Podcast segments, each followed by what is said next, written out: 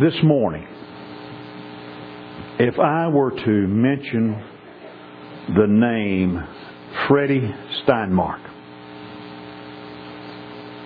how many of you would recognize that name? To be sure, Freddie Steinmark's name is not exactly a household word. I'll give you a hint. He was not a great theologian nor a great preacher of another era. But in your mind, I want you to travel back to me to December the 6th, 1969. To the wintry landscape of Fayetteville, Arkansas. As the Texas Longhorns and the Arkansas Razorbacks met that day in what was billed as the game of the century. Because 1969 was the 100th anniversary of college football. And the game between the Longhorns and the Razorbacks that day was billed as the big shootout. President Richard Nixon was even there and presented a trophy to the winning team at the end of the game. Freddie Steinmark played safety for the Texas Longhorns. And yet, only three weeks after he played in the big shootout, he lost his starting job on the Texas roster. It's New Year's Day, 1970. And the Longhorns are coming down the tunnel of the Cotton Bowl in Dallas, Texas. They're running onto the field. They're ready to play the Fighting Irish of Notre Dame. Freddie Steinmark followed the team on crutches with only one leg. Because during that three week period between December the 6th, 1969 and January 1st, 1970, Freddie Steinmark lost his left leg to cancer. And as a result of that, he wrote a book. The title of the book is I Play to Win. And the book chronicles his battle with the cancer that spread to his lungs. The cancer that actually took his life less than 18 months after it was first diagnosed. But the title of the book, I Play to Win, along with his attitude during the entire ordeal, summed up his philosophy of life. It's also the philosophy of many of the rest of us as well. He said he had been taught from the cradle that winning was the only answer. He had also been taught from the cradle that an all out effort was necessary to win. You see, folks, we are conditioned to win. And one of the outstanding words in our language is victory. And certainly we can't be victorious every day of our lives. But we should never admit it. They tell the story of on Arnold Palmer, the great golfer, that he was once in the middle of a great winning streak of golf tournaments. But in the final round of one tournament, Palmer missed by a couple of strokes. He was furious with himself because he missed those strokes and that cost him the tournament. A friend said to him, Cheer up, Arnie. You can't win them all. And Arnold Palmer tersely replied, Why not? In fact, it was Vince Lombardi who one time said there's only two places first and last. In fact, I know a young man quite well that his senior year in high school he played on a football team. A football team that ultimately played for a state championship. State championship they lost by two points. And that young man to this day, you ask him, well, where's your UIL medal for coming in as runner up in the state championship game? And he'll tell you, I have no idea. Well, isn't that medal important to you? Someone asked him. He said, Not really. All that medal is, it says you're the first place loser. Quite often, the attitude, the words, and the action of an individual reveals defeat or victory from the very outset. In his book, Darrell Royal Talks Football. Darrell Royal makes the statement that defeat is mental.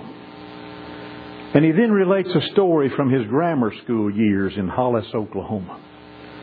He tells the story of a boy named J.V. McEwing that he was walking home from school with.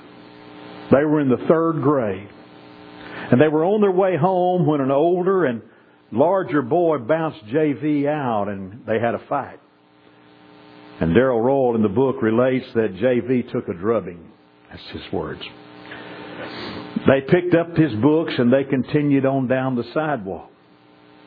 And Darrell Royal tried to console his friend and said, You put up a good fight. It's no disgrace you lost that fight to that other boy. He's older than you are. He's bigger than you are. It's no disgrace that you lost that fight. And JV said, He didn't whip me. And Darrell Royal said, Sure he did. There's no reason why he shouldn't. And J.V. McEwing said, He didn't whip me. He's just a little bit ahead. We're going to fight again tomorrow. Now, this morning I don't want to talk about winning football strategies. I want us this morning to think about having an attitude of being a winner or having an attitude of being a loser having an attitude of being defeated. Attitudes of being defeated. Attitudes of being a loser are contagious attitudes. And they're attitudes that must be avoided. Take a look at the Israelites that we read about in the Bible. The Israelites had been in bondage in Egypt. God sent an 80 year old tongue tied shepherd by the name of Moses to deliver those Israelites. Now imagine, if you will, all that they had endured. The whip of the taskmaster, the verbal abuse, all the deprivations that Israel had endured. But on their way out of bondage, they came to the Red Sea.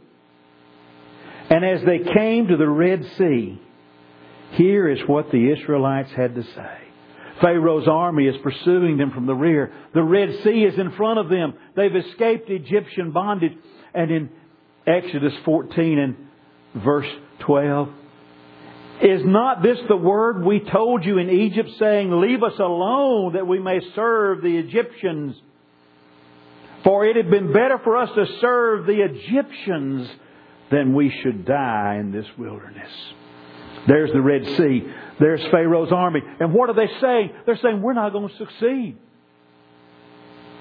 They're saying, we're whipped. And since we're not going to succeed, and since we're already whipped, let's just don't put forth any effort at all. And all these thousands of years later, you find folks in the church and you find folks outside the church that have that same kind of attitude. Look how insistent they were. Is not this the word? Didn't we tell you this? Moses, didn't we tell you to leave us alone and let us just stay and serve the Egyptians? We told you so. We told you something like this was going to happen. What do you see there? Beloved, that is the mentality of a loser. That's the mentality of someone that's beaten before they ever get started. You remember as they traveled toward the promised land and they were on the threshold of the promised land and in Numbers chapter 13, Moses sent out the 12 spies. And their mission was not to determine if they could take the land. God had already said that He was going to give the land to them. Their mission was to find out how best to do it. Write this down, it's on the final exam. It is not what life brings to us in her hand. It is what we bring to life in our hearts that makes the difference in people. God had already made the decision that they could have the land. Their mission was to determine how to do it. And what did they find? Oh, they found it to be an exceedingly good land. They found it to be a land that flowed with milk and honey. Grapevines that it took two men to carry. But they saw something else there. They saw the giants there, the sons of Anak, and they said, We're like grasshoppers to us. And they were afraid. The difference in what they saw was the way the majority and the minority saw them. Joshua and Caleb. They saw those giants, the sons of Anak, they saw them in the light of the power of God. And when they saw them in the light of the power of God, Joshua and Caleb said, Let us go up at once. Right now, let's go possess the land. In fact, with daring language, they said, They are bread for us. They may be giants, but they're bread for us. That, beloved, is the language of a winner. That's not the language of a loser. Here's how the losers talked. Someone that's beaten before they ever get started. Those other ten spies, they were completely unnerved. They were wringing their hands. They were just beside themselves. We were, we saw those giants, the sons of Anak, and we were in our own sight like grasshoppers was their pitiful wailing cry. Those ten spies made one contribution and one contribution only. And the only contribution those ten spies made was one of discouragement and despair. In fact, the enterprise of possessing the promised land had to wait 40 years for that whole generation to die before they could go up and possess the promised land. Or you want to talk about a man that was beaten? What about Elijah? Elijah won a great victory for God on Mount Carmel. He completely routed the prophets of Baal that's recorded in 1 Kings chapter 18. You remember that story? That's actually one of my favorite Old Testament stories. He taunted those prophets. The prophets of Baal called upon their God all morning, and there was no answer. Elijah had proposed a contest between him and the prophets of Baal. Which one of them's God could burn the fire on the altar, burn the altar, uh, burn the sacrifice on the altar? Oh, those prophets of Baal. Oh, they tried. They called on Baal all morning and no answer. They leaped up on the altar they had made. They jumped up and down, and at, at noontime, they'd been doing this all morning. So at noontime, Elijah decides he's going to make sport of them. And he starts to mock them. And he makes fun of them. He said, Cry louder. He's a God. Maybe he can't hear you. And the prophets of Baal cried louder. Elijah said, Maybe he's on a trip. Maybe he's taking a nap. Maybe he's too busy to hear you. Can you see it? They cut themselves. And by an eye of faith, can you see the frustration of those prophets of Baal? They'd had their chance, and their prophet, their God, Baal, couldn't start the fire on the altar. So then Elijah took his turn. And Elijah says, I can just see hear Elijah in his mind saying, "We're going to we're going to make this really good." Elijah built an altar of stones in the name of the Lord. And then you know what Elijah did? After he built that altar of stones, Elijah dug a trench around that altar. And then Elijah put the wood in order. And then Elijah cut the bullock, the sacrifice in pieces, and laid the sacrifice on the altar. And then, just to make sure that the prophets of Baal got the message, he poured four barrels of water on the altar, on the offering, and in the trench. He poured four barrels of water on, all, on that altar three times. And then Elijah called on the name of God.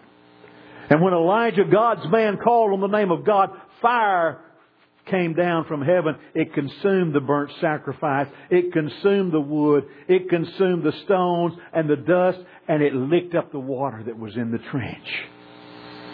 And then, if you read the rest of the story, that was when Elijah put the prophets of Baal to the edge of the sword. But wicked Queen Jezebel wasn't going to hear of it. Jezebel made a vow that she would kill Elijah. You know, actually, Jezebel was so wicked. You see just as many people name their daughter Jezebel as you do people name their son Judas. It just doesn't happen, does it?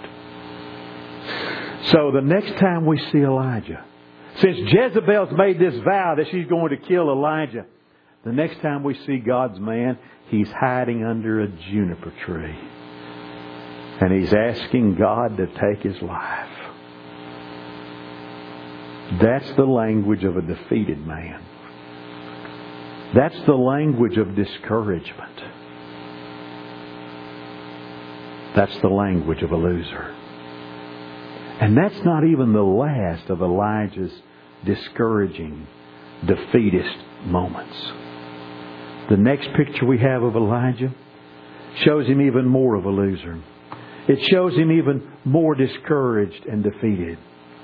The next scene pictures him in a cave on Mount Horeb in, in 1 Kings chapter 19 and verse 14. He said, I've been very jealous for the Lord, the God of hosts. Because the children of Israel have forsaken thy covenant, they've thrown down thine altars, they've slain thy prophets, and I, I only am left, and they seek my life to take it away. Elijah was as much as saying, I quit. I'm fed up. I've had enough. I can't take it anymore. Nobody seems to care. I'm the only one that even cares. The words of Elijah. Those are the words that the discouraged and the defeated utter in sadness and in anger. Go home this afternoon and you read 1 Kings chapter 19. If 1 Kings chapter 19 says anything to men and women of the 21st century, it's simply this. You can conquer discouragement. You don't have to be a loser. What are the causes of discouragement? What are the causes of defeat? What does James tell us about Elijah? James says that Elijah was a man of like passions that you and I have. He was just like us. He was discouraged. He was defeated. There are physical causes sometimes of discouragement and defeat. 24 hours earlier, only 24 hours before, when we see Elijah under the juniper tree asking God to take his life, only 24 hours before that, Elijah had seen the power of God revealed. The false prophets of Baal had been slain, and the nation of Israel was on the verge of repentance. But now we see God's man exhausted, discouraged, and physically hungry. So sometimes discouragement and defeat has physical causes. And sometimes discouragement and defeat has spiritual causes. When you can't find a physical reason for discouragement, that's when it's time to look for spiritual reasons. Guess what? There are times There are times that we lose our spiritual perspective. And this loss resulted in a feeling. Elijah said, Lord, I'm not appreciated. It resulted in an overactive imagination. They seek my life. In reality, it wasn't they. It wasn't some conspiracy. It was Jezebel. It wasn't a they. It was one person. It was Jezebel. And there was a loss of spiritual freshness there. The picture of Elijah on his knees praying for rain has changed. There under the juniper tree and there in the cave, Elijah is no longer spiritually fresh. Faith has been replaced by fear. And spiritual freshness has been replaced by spiritual stagnation. And he was beaten. One of the greatest examples of the language of a loser, the language of a defeated man, is the one talent man. Matthew 25, when Jesus calls, tells the parable of the talents. And this man called his servants together, and to one servant he gave five talents, to one servant he gave two talents, to one servant he gave one talent. And he comes back and he asks for a reckoning. The man that had gotten five talents had gained five more. The man with two talents had gained two more. And the man with one talent just still had one talent. And he said, he said, Lord, I was afraid. And I went and hid my talent. I was afraid, Lord. I was afraid of what might happen, so I hid my one talent. Are we afraid sometimes? Absolutely. Sometimes we're, we have a fear of temptation. When we fear temptation, let's remember the promise of 1 Corinthians 10, verse 13. God will not suffer us to be tempted above that which we're able to bear. God won't put more on us than we can handle, and with every temptation, He's going to give us a way of escape that we might be able to bear that temptation. Or maybe we're afraid of loneliness. What did Jesus say?